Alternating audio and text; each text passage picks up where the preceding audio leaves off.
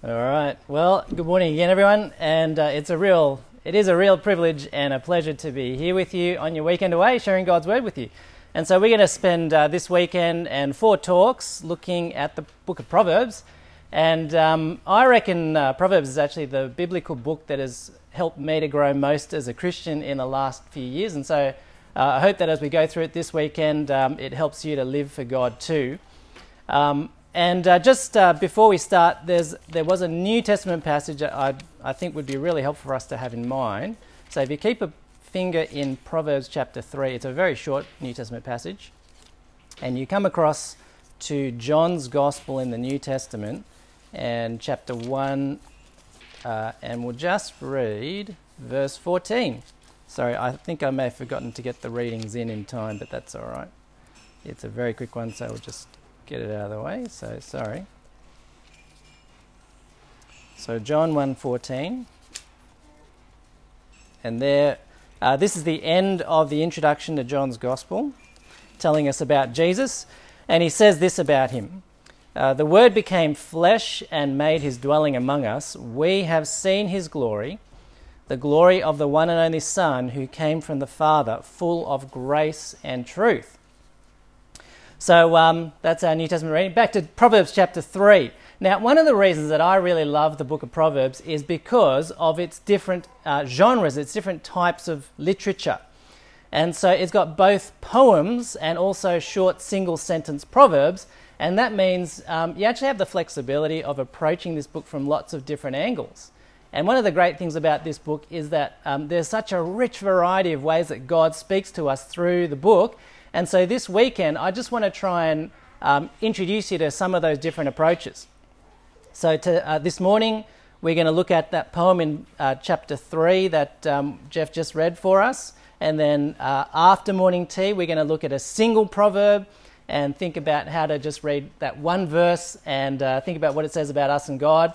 And then uh, a little bit more unusual, but one of the things that people have been noticing about Proverbs is um, if you've read Proverbs before, you, you might have noticed it seems quite random. So it just seems to kind of jump here and there and everywhere. Uh, but actually, people have started to notice there's a little bit more connection between those seemingly random uh, proverbs that are next to each other. So we're actually going to try and do that and actually see uh, a chapter that may appear a little bit random at first. What are the threads that run through it, and how does that help us to understand what it's saying? And then in our final talk, uh, we're going to look at Proverbs 30, the Proverbs 31 woman. Uh, we are going to go there, yes, um, but we're going to do it, don't worry, we're going to do it in a way that completely subverts the genre, and so uh, we'll see how it's actually for everybody. Anyway, so it'd be great if you keep your Bibles open so you can follow along. Make sure that uh, you're engaging with God's word directly and not just my words. Now, what do you know about the book of Proverbs? Uh, oh, yeah, and I thought, I don't know, a little bit of fun over the weekend. I'm just going to try and experiment. If it falls flat, doesn't matter. But um, maybe you might like to actually read uh, through Proverbs a little bit yourself this weekend, or if you have uh, some favourite Proverbs. And so maybe at the beginning of each talk, I'll just I'll do a call out, and if everybody anybody's got a proverb that is particularly dear to their heart, or they've read it and gone, "What the heck is going on here?" You can share it and we can just have a bit of fun. There are some fun proverbs in there. Um, and so I am hoping that some of the more outlandish ones get a, get a hearing, and we'll just have some fun with the book, because it's quite a fun book too. Okay, now, um, besides fun, you may also know that the book of Proverbs is written to make you wise. And so Proverbs 1 2, chapter 1, verse 2 says, This book is for gaining wisdom and that uh, Proverbs really is kind of the flagship wisdom book in the Bible. But that raises a really important question for us off the bat, and that is what exactly is wisdom? How would you define wisdom, and what does the Bible mean by it? Um, so, why don't we get some thoughts? Anyone, any, anyone heard uh, any good definitions of what is wisdom? Or what do you think it is? Yep. The fear of the Lord. The fear of the Lord. Excellent answer. Good start.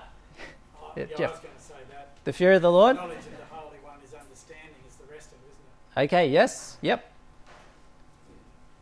The insight into the true nature of things. Oh, insight into, tr- into the true nature of things, yes. Whenever you? Knowing what to do and when to do it. Knowing what to do and when to do it, yep. It's, a little bit off what you're asking, but lately I've been thinking a lot about how um, knowledge doesn't necessarily equal wisdom, and we see that a lot in Mm. society. A lot of highly intelligent people making unbelievable decisions at government level. And you see there's no wisdom, but there's plenty of knowledge. Yeah, that's right. It's uh, uh, lots of intelligence and then brain explosion, and then what are we doing? Yep. Yeah, great. Okay. Um, yeah, that's really helpful, and I think we're going to see all of these uh, coming out over the weekend as we look at Proverbs. Um, but to start us off, I just want to try and um, see if we can just drill down into what is the basic idea of wisdom, um, and then work from there. How does the Bible actually use that basic idea? And I think when a lot of people think wisdom, it seems like a fairly remote or abstract idea. Um, you know, someone sitting around thinking deep, obscure thoughts and making up deep, obscure ways to say them. Uh, someone like, um, I think there's a picture of Confucius coming up. Um, so, yeah, that's, you know, a lot of people think of Confucius as a particularly wise person, and he was very abstract and vague. Uh, I googled some of Confucius's real sayings to share with you as examples, uh, but to be honest, I thought they were a little boring, and much more fun were the Confucius say ones. And you know, ethnically, I can get away with it. So, so here are a few of my favorites. Um, okay, ready? Confucius say, "Man who make mistake in lift, wrong on many level." Uh, Confucius say, "Man who want to ask pretty nurse out on date, must be patient." And uh, one especially for us Christians. Uh, Confucius say, "Man who pass wind in church, sit in own pew." uh, but, but thankfully, a little bit more reflective of some of our comments. Uh, wi- wisdom in the Bible is much more um, useful and practical and helpful, and it is for everyone. So I think a really good definition of wisdom would be, uh, and this resonates with some of what people have said already. Uh, wisdom is understanding how your world works and how to live in it for your success and joy. Okay, I think there's a, yep, understanding how your world works and how to live in it for your success and joy. And uh, what we're going to see through the weekend is that um, what that involves particularly is, uh, I think, three aspects. There's your perspective, that is how you view and understand life and what's going on in front of you. So, your perspective. But then uh, as we've pointed out, it's very, very practical. So it should actually change the way you live. So it should be perspective, uh, it should change your practice. But one thing that um, I've really come to appreciate lately, and I think in our um, circles of uh, you know Bible believing evangelicalism, we may be a little bit underdone on, and that is wisdom should be something that we're passionate about. It should involve our feelings and our emotions. We should want to be wise and we should have a, a repulsion for what is unwise and foolish. And so um, uh, I think we're going to see all those three. But I think the basic idea is understanding how your world works and how to live in that world for your success and joy. And the thing is that um, when it comes down to it, that world, world which I put in inverted commas, uh, the reason I've done that is because you can actually apply that to almost any sort of um, realm of life or anything, and it can be quite narrow. And so here are some examples in the Bible of the word wisdom uh, that show you that sometimes we're not talking about seeing things how God sees them or doing what is best, etc. Sometimes we've got a very narrow view of our world, and we're just going within this world. This is what wisdom is. Okay. So, for example, in 1 Kings chapter 7, we're told that Hiram, who was a king of another nation, he had great wisdom, understanding, and knowledge in bronze work, in building Solomon's temple.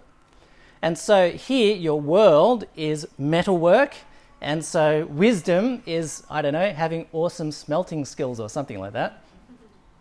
Uh, so in Exodus chapter 1, when the Israelites are in Egypt, the Egyptians say, Let us deal shrewdly or wisely with them, otherwise they'll multiply further. And so this time, your world is the threat of a growing migrant population. And so wisdom is figuring out how to deceive and enslave uh, an entire race. And then, final example, possibly my personal favorite. Uh, Psalm 58 refers to the snake charmers who skillfully or wisely weave their spells. All right, and so here, uh, your world is close contact with venomous reptiles, and so wisdom is um, being able to play your recorder seductively. I don't know, so so you don't get bitten and die. Okay, does that make sense? So that's wisdom. It's just here is the world that I'm looking at, and here is how to operate in that world for my success and my joy. That's wisdom. And so in Proverbs, what we're going to see are, uh, is that there's lots of examples in different earthly worlds, in different contexts, uh, exploring how to be wise in those contexts. But it's also going to put those in the biggest context of the fact that God made and saves the world. Okay, so there's going to be wisdom going on here, but it's going to reflect on the wisdom that God has over everything. So, um, because Proverbs can be less familiar for a lot of us, uh, let me just give you a quick run through uh, of just how the book holds together. Um, so, as you're reading, you can kind of match what you're reading with uh, the structure. And so, probably the simplest way is just to see it in three main parts. There's an introduction for, that goes for the first nine chapters, and they are really a set of poems that um, give you the foundation of the book, and that is you need to live by God's wisdom. And that's going to be the subject of our talk this morning. And then the main body of the book is chapters 10 to 29, and that's your classic one sentence Proverbs. And that gives you the nuts and bolts of how to build your life uh, on God's wisdom. And then we have the conclusion in chapters 30 to 31, which returns to longer poems again and really gives you the rubber hits the road of uh, experiencing the blessing of God's wisdom. Um, but what we're going to also notice is that suddenly there's a pretty sharp focus on the figure of the king. And that's going to be really interesting as to why Proverbs, um, which seems so sort of just all over the shop, actually starts to move towards uh, something about a king. All right, so I want to start our series with Proverbs 3 because I think it gives us the heart of the book and the ultimate wisdom that the world revolves around and that every other earthly wisdom is finally subject to. But most importantly, God says this is the wisdom that we need to live by. And here it is in a nutshell. This is the summary of the chapter. True wisdom is building your life on God's love and faithfulness alone. All right, so that's the summary of the chapter. I think that's a summary of Proverbs uh, and the Bible. Uh, true wisdom is building your life on God's love and faithfulness alone. That's it. Uh, in many ways, I think it's really simple. And that's great because anyone can start on the path of true and ultimate wisdom right now. But if you fold in those three P's that I put in before, that, it, that it's actually going to affect our perspective on life, it's fundamentally going to change our practice of what we do, and it's going to reorient our feelings and our passions.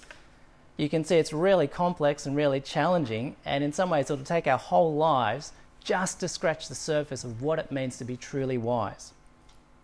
So let's turn to Proverbs chapter 3, and we're going to look at it under three headings. Uh, wisdom is living by love and faithfulness, that's verses 1 to 12 because God made the world in love and faithfulness. That's verses 13 to 20. And then, so give yourself to others in love and faithfulness. That's verses 21 to 35. And then we'll finish looking at living by God's wisdom. And I think if you have a camp booklet, there's an outline for you if you'd like to take notes or figure out where we're up to in the talk. Um, but the main, main thing is just to keep on with the Bible and make sure you keep looking at God's Word. So, verse 1 uh, wisdom is to live by love and faithfulness. Verse 1 My son, do not forget my teaching, but keep my commandments in your heart, for they will prolong your life many years and bring you peace and prosperity. Okay, so there it is. Uh, if you keep these commands, uh, these proverbs in your heart, if you live by wisdom, they will prolong your life many years and bring you peace and prosperity. That's the promise of the book. And I just want to point out quickly that um, this is not the same thing as what we might call salvation by works or prosperity gospel, that sort of thing. Just follow the rules and you will be blessed richly and materially. Now, this uh, way of expressing things of uh, peace and prosperity is actually the classic Old Testament expression for the blessing of life in right relationship to God. So, that word peace there is actually the, uh, the Hebrew word shalom, and it's a really key word in the Bible. And what it means is that everything is as it should be, aligned in joyful harmony with God. Okay, so that's what Proverbs wants to give us. But the key to this shalom, this peace and prosperity, and the verse that I think summarizes everything Proverbs is trying to build into us is actually verse 3.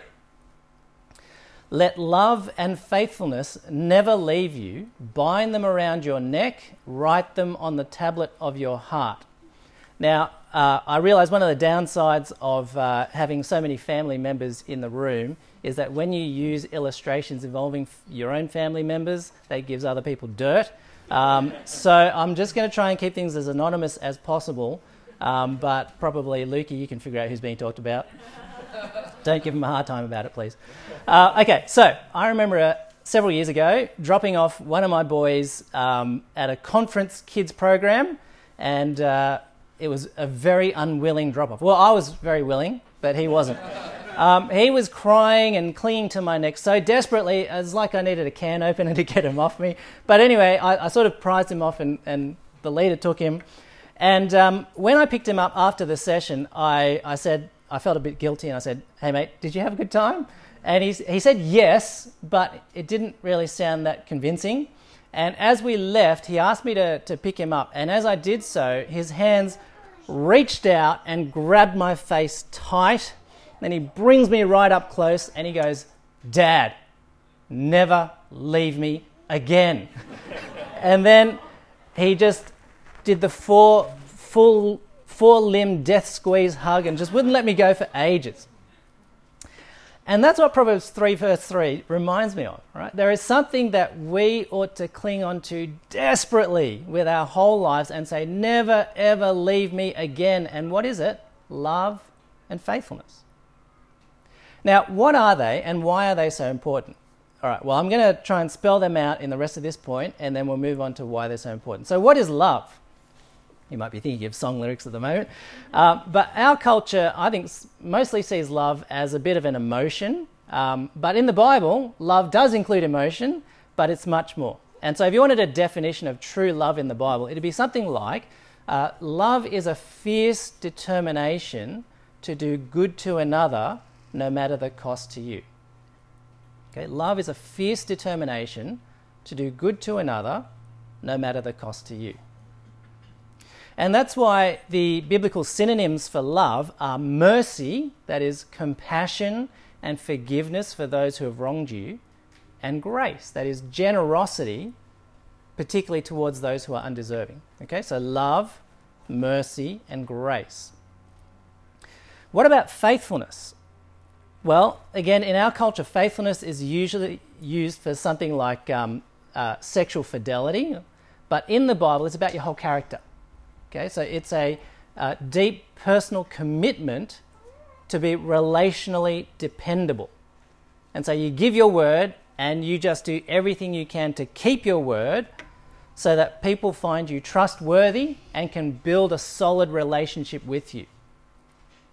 And so the biblical synonyms for faithfulness are justice, that is, making sure you right any wrongs done to others, and truth, that is, you shoot straight, you're a person of integrity, there's no deception or duplicity to you.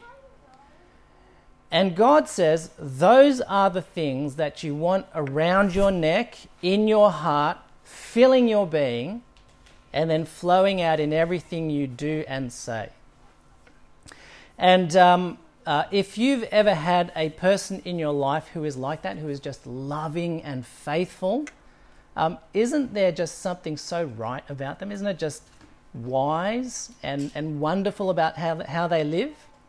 Well, Proverbs 3, verse 3 says, Make that your aim in life as well, to be that for others, to live by love and faithfulness towards all you meet.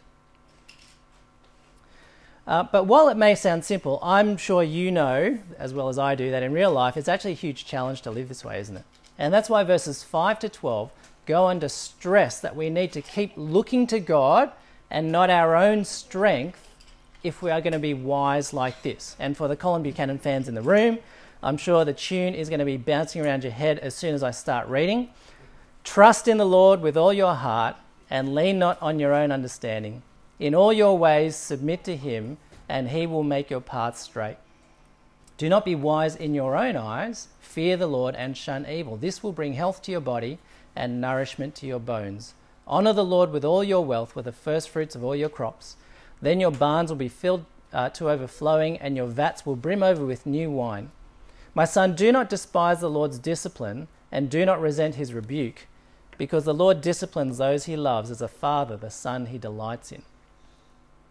Now, why does it make such a big deal about trusting in God, um, not leaning on our own understanding, accepting God's rebuke and discipline? And the answer is because we're sinful. And our sin keeps getting in the way of wisdom and mucking us around. Uh, so Martin Luther, who was uh, one of the the uh, uh main theologians in the church, um, called this sin's inward curve. Right. So sin is not just when we do wrong things. Sin is like a power that constantly tries to turn our drives and energies inwards towards ourselves rather than outwards towards others as they should be. And it really just kind of twists and distorts what the truth is, so that I still have a fierce determination to do good to someone, but it's not others, no matter the cost to me. It's I have a determination to do good to me, no matter the cost to others. And rather than my word being a solid bond that can hold others up faithfully, it becomes a selfish, manipulative tool that I use to elevate myself at the expense of others. And I reckon this last thing I've noticed in myself, especially in the stress of the last couple of years. Um, it really has created a lot of strain, hasn't it? Our, our uh, dealing with Corona and um, our lockdowns. Uh, I felt really crushed and pressed and, and cramped in. And I've noticed that when I, when I do feel like that, I can start to use my words uh, quite impatiently and um, uh, for my own convenience. And so I, I can make promises that in the end I have no intention of keeping. I just want to get someone off my back, right? And in the moment, it seems like such a small thing and so easy to justify. Like there's a wisdom in that. If I just say, sure, I'll do it, they will leave me alone, all right? So I'll do that because that's wise. But when you stop and realize how rife failure to keep your word has become in our culture, you realize how disastrous it truly is disastrous it truly is. So, our society has become so full of fear and distrust that, as was pointed out, the different sides of political debate have to resort to lying and name calling to get elected and get decisions done. And then you realize after those decisions are made, they've pulled a Swifty on us. And if that's what our leadership is doing, then is it any wonder that our society as a whole feels more and more fragmented and uncertain? Or else, closer to home, I just heard uh, last week a really heartbreaking story of a friend's marriage and family that's been torn apart uh, by 20 years of concealed unfaithfulness. And, and just the, the damage that it has caused, not only to the two people, but to the families involved, the friends, the churches, it's just, it's awful. And so Proverbs says this is serious stuff. Love and faithfulness are the way life works. And failure to love, failure to be faithful, rip life to shreds. And so Proverbs 3 says we've got to keep fighting that inward selfish turn that's in, our, in us all. We've got to trust in the Lord with all our heart and lean not on our own understanding. And so, brothers and sisters, the first part of Proverbs 3 tells us that we've got to keep wrestling in our hearts to keep it turned outwards towards God and others and resist that inward curve. And I wonder if you can think of even a particular area in your life where you realize that actually, no, I have turned inwards on myself. Uh, why don't you write, write it down now so you don't forget it? Make a note of it um, so that you can be intentional in that challenge to keep your heart directed outwards in love and faithfulness and not turned inwards in selfishness and faithlessness. Now, second point uh, the reason why love and faithfulness are so foundational for our life and character is spelled out for us in verses 13 to 20. and the reason is simply because they are foundational for God and His life and character. So the terms love and faithfulness actually come from a passage in Exodus chapter 34, which is a really key moment where God gets up close and personal to Moses and proclaims his name and what it means for who he is. Uh, so I think it's coming up. Um, Exodus chapter 34, uh, verse 6, and he says, The Lord, the Lord, the compassionate and gracious God, slow to anger and abounding in love and faithfulness. All right, so that's who God is at his core. He is loving and faithful.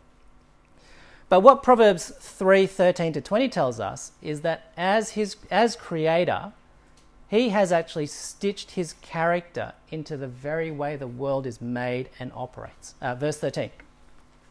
Blessed are those who find wisdom, those who gain understanding, for she is more profitable than silver and yields better return than gold. She is more precious than rubies. Nothing you desire can compare with her. Long life is in her right hand, in her left hand are riches and honor. Her ways are pleasant ways, and all her paths are peace. There's shalom again. And then notice the echoes of the creation account in Genesis chapter 1. She is a tree of life to all those who take hold of her. Those who hold her fast will be blessed. By wisdom, the Lord laid the earth's foundations. By understanding, he set the heavens in place. By his knowledge, the watery depths were divided, and the clouds let drop their dew. So basically, verses 13 to 20 are saying if wisdom is understanding how your world works and how to live in it for success and joy, well, your world is the one that the God of love and faithfulness made. And so the person who finds joy and blessing is actually the one who ultimately lives in tune with God's love and faithfulness to them. Does that make sense? Um, one of my favorite theologians is the American uh, Jonathan Edwards, who lived in the 17th century. Uh, sorry, the 18th century, 1700s. That's right, isn't it? Yes. Yep. Um, and he used a great illustration of how this all works. He says if you think of a light source like the sun, and then uh, like a mirror, and he says, well, God is like the sun. Which way are we going? I think there's a, yep, so there's a uh, sun and a mirror. God is like the sun, and he makes the world not because he needs us, but simply so that he can pour forth his goodness into it. Uh, he just wants some, someone to be able to express his love and faithfulness to. And so that's what he does. He creates so that he can generously fill us with his joy and glory. But the process isn't meant to end there because what creation is meant to do is we are meant to receive God's love and faithfulness, and once we are filled by Him, uh, we're meant to reflect it to everyone around us so that the world is filled with God's good gifts, and we're meant to return it to Him, return love and faithfulness to Him in lives of thanks and praise, so that there is this growing, glorious rebound of love and faithfulness from God to us and then back again to God. And Proverbs 3 says, This is the way the world works. This is true life and joy. This is the very purpose for which we as humans were made. But uh, the thing I want to point out from this is that we need to get the order right. That is, we need to receive from God first and be filled by Him before we try and reflect and return. Otherwise, our relationship with God and what we try and do for His service falls into legalism. In other words, thinking that we've got to do things for God before He will love and bless us. Or thinking that because I've done so much for Him or just tried hard to be good, I deserve some recognition or reward, or else He's letting me down. But Proverbs and the gospel in the New Testament tell us that's just not the way it works. That's not how the world is made to work. We're, we're loved and saved by God first before we can properly love and serve Him in return. And that's what Proverbs 3 13 to 20 is trying to stitch into us that that order really matters. Uh, I remember someone telling me about uh, when they tried to fix their car engine. He had it all planned out, but in one forgetful moment, he left out one vital step uh, out of order. He got one vital step out of order. So he jacked up the car, uh, drained the oil, removed the oil filter, and replaced it. And then he started the engine to test it. And then he reached for the bottle of oil. And then this horrendous grinding noise came out from the engine, smoke started pouring out, and it was a disaster. And uh, he says, At that moment, it struck me that sometimes the order things come in really matters. Right? The oil needs to go in first before you turn on the engine. And if you get it in the wrong order, everything grinds to a halt. Proverbs 3:13 to 20 says it's true for engines and it's also true for your soul. For our souls to run properly and grow and flourish and be wise, the order really matters. You've got to receive God's love for you first before you ever try and do anything for Him. You try and do it the other way around, and you will grind to a halt, uh, needlessly disappointed in yourself, in others, and even God. Um, but again, so easy to do, isn't it? To work hard for God and then think, well, I deserve something, and if I don't see a reward, God has let me down. So I want to challenge you have you fallen into uh, getting things out of order like that? Are, are, things grinding in your life because you're trying to do first and think that you're entitled to receive in return? I think we all do that sometimes, don't we? Uh, one helpful way I've found to counteract that is to try and start each day and then stitch through each day a deliberate practice of intentionally enjoying God's goodness to me. Right? Most of all, of course, in Jesus.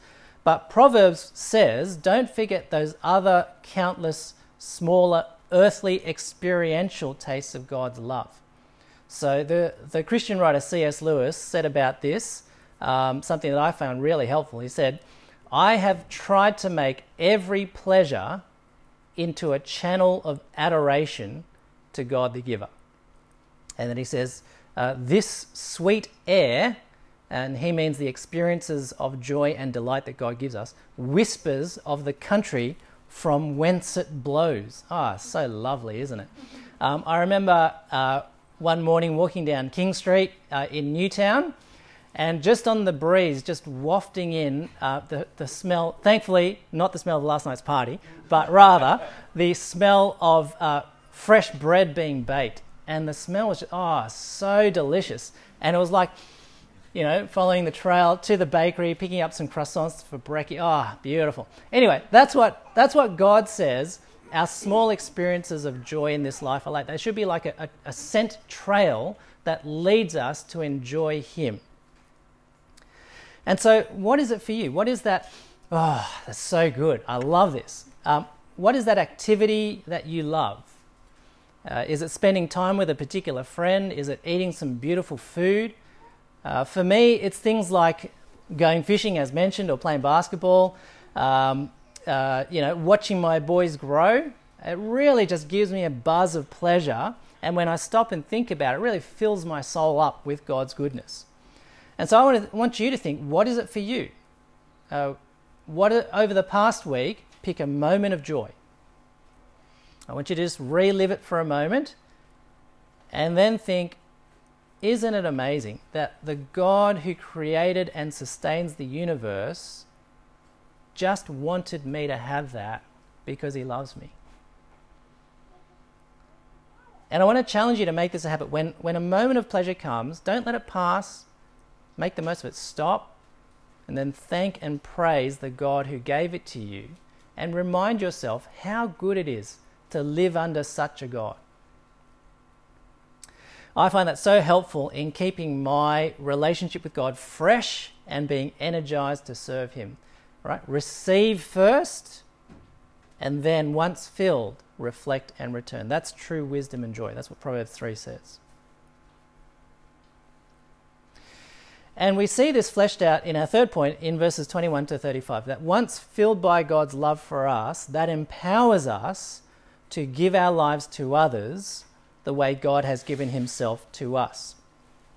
So if you just scan over those verses, you'll see there that verses 21 to 26 emphasize the confidence and security that come from knowing God's love. Your foot will not stumble, verse 23. When you lie down, you will not be afraid, etc. And then in verses 27 to 35, they spell out our lives in response. And the split basically comes uh, verse 27 and 28, uh, and then 29 to the end. So, do not withhold good from those to whom it is due when it is in your power to act. Do not say to a neighbor, Come back tomorrow and I'll give it to you when you already have it with you. Do not plot harm against your neighbor who lives trustfully near you. Do not accuse anyone for no reason when they have done you no harm. Do not envy the violent or choose any of their ways. For the Lord detests the perverse, but takes the upright into his confidence. The Lord's curse is on the house of the wicked, but he blesses the home of the righteous. He mocks proud mockers, but shows favor to the humble and oppressed. The wise inherit honor, but fools get only shame. Uh, if you wanted a summary of this, I think it's basically saying um, do not withhold your hand of good if you have power to do good to others. That's verses 27 to 28. And do not extend your hand in evil to grasp things from others, verses 29 to 31. And the reason for that is because, verses 32 to 35, the God of love and faithfulness will honor and glorify those who live by his love and faithfulness, even if it means you suffer at the hands of the evil now. And again, at one level, so simple. Don't withhold good, don't extend in anger and evil because you trust in God. But in practice, really hard, isn't it? Uh, I caught up with a friend uh, who's a minister in a church, and the last six years for him have been a nightmare, absolute nightmare. Um, he went with his family into a pretty tough area to set up a new church, and um, because he was teaching faithfully, things went really well. And so he put on several staff, and the church was growing and making a real difference in the community. But then, one by one, his staff turned on him. So one quietly recruited people from the congregation and then came and told my mate he was planting a church and taking them with him the week they left. Another two staff had a very uh, public and ugly relational breakdown. Both refused to reconcile, both refused to leave. Uh, he had to manage the situation and eventually asked one to leave. That person went and slandered him to the congregation. And the staff member who, who stayed also then started behaving very poorly and made life even more difficult in the aftermath. And then the mainstream church, which is not Bible believing, um, heard about this and deliberately planted a church across the street to which disgruntled members defected. Now, that's my friend's experience as a church minister. In your context, I'm sure you can think of situations where you or those close to you have been treated in absolutely awful ways like this. And in those situations, it's so hard, isn't it? To withhold your hand from returning evil for evil and keep extending your hand to do good even though it hurts. Uh, I actually had an experience of this this very week when um, uh, I went through quite a painful experience where I felt like I was treated pretty badly by some people. And um, I was walking down the street after having spent a fair bit of time trying to uh, reconcile myself to it and, and find some sense of stability. And someone who was sort of associated with the situation um, saw me in the street, came and said g'day, and then just flippantly chucked out a remark that was related to the situation and laughed. And I must admit, uh, on the surface, I was very, you know, nice. But I know in my heart, my reply, even though couched in very nice terms, was full of poison. I just, it just came out. And then later on, I just realized I just gave into it. I, I extended a hand of evil, even if the person didn't even sense it. I know in my heart that's what I did. But Proverbs 3 says we mustn't do that. The only reason that you can um, persevere under hardships like this in this fallen world is if you have the perspective that this fallen world is still the world of the God of love and faithfulness. And verse 34 He will mock the proud mockers in due course. He will show grace to the humble and oppressed. He will ensure the wise inherit honor and that fools are only held up to shame. So, again, what is that situation in your life? Who are those people in your life where that impulse to either withhold good or stretch out in evil comes when you see them, when you interact with them, when you remember what they've done to you. Proverbs 3 says, Be wise, don't act on those, but keep doing good to them, because that is how the God who loves us and who rules us and who made us has treated us. Uh, and if you needed any more assurance of this, you just need to look at the Lord Jesus.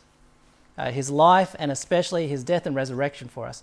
Because it's actually in Jesus' death on the cross that the world is captured by the love or grace and faithfulness or truth, the wisdom that it was made for all along. Come across back with me to um, John 1:14.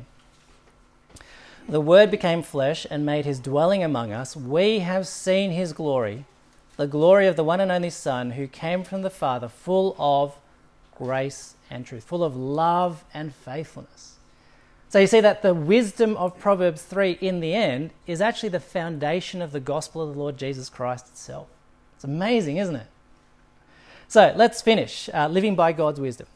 Um, Proverbs is about the fact that being wise is not an optional extra for life, especially for Christians. It's not like, you know, you've got your base model car and then you can add, I don't know, metallic strip or aircon or something like that, and that's wisdom. You can be a Christian and then you can be a wise Christian. No, Proverbs teaches us you need to live by God's wisdom. And so the, the simple challenge is are you wise? Now, when you think about your life, what would success and joy be for you? Uh, would it be uh, your career? Would it be your house? Would it be your experiences? Would it be your children? Would it be having a prominent position in your, uh, in your, in your circles or at church? Well, all those things, Proverbs will tell us, have their place.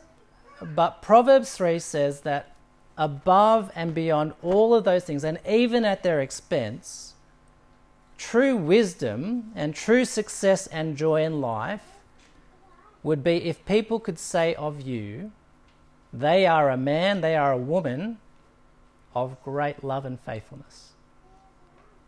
Because they know a God of great love and faithfulness. So, brothers and sisters, Proverbs 3 says, Be wise. Shape and build your perspective, your practice, your passions around nothing other than receiving and then reflecting and returning the love and faithfulness of God to you in the Lord Jesus.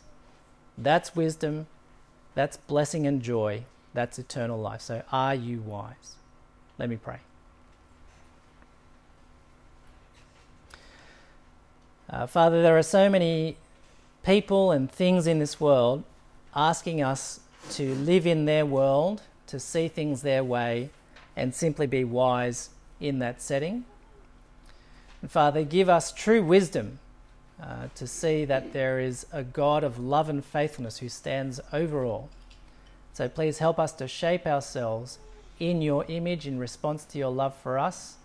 And so, in whatever earthly setting that we are in, to reflect the love and faithfulness that we've received from you in the Lord Jesus. And we pray in Jesus' name. Amen.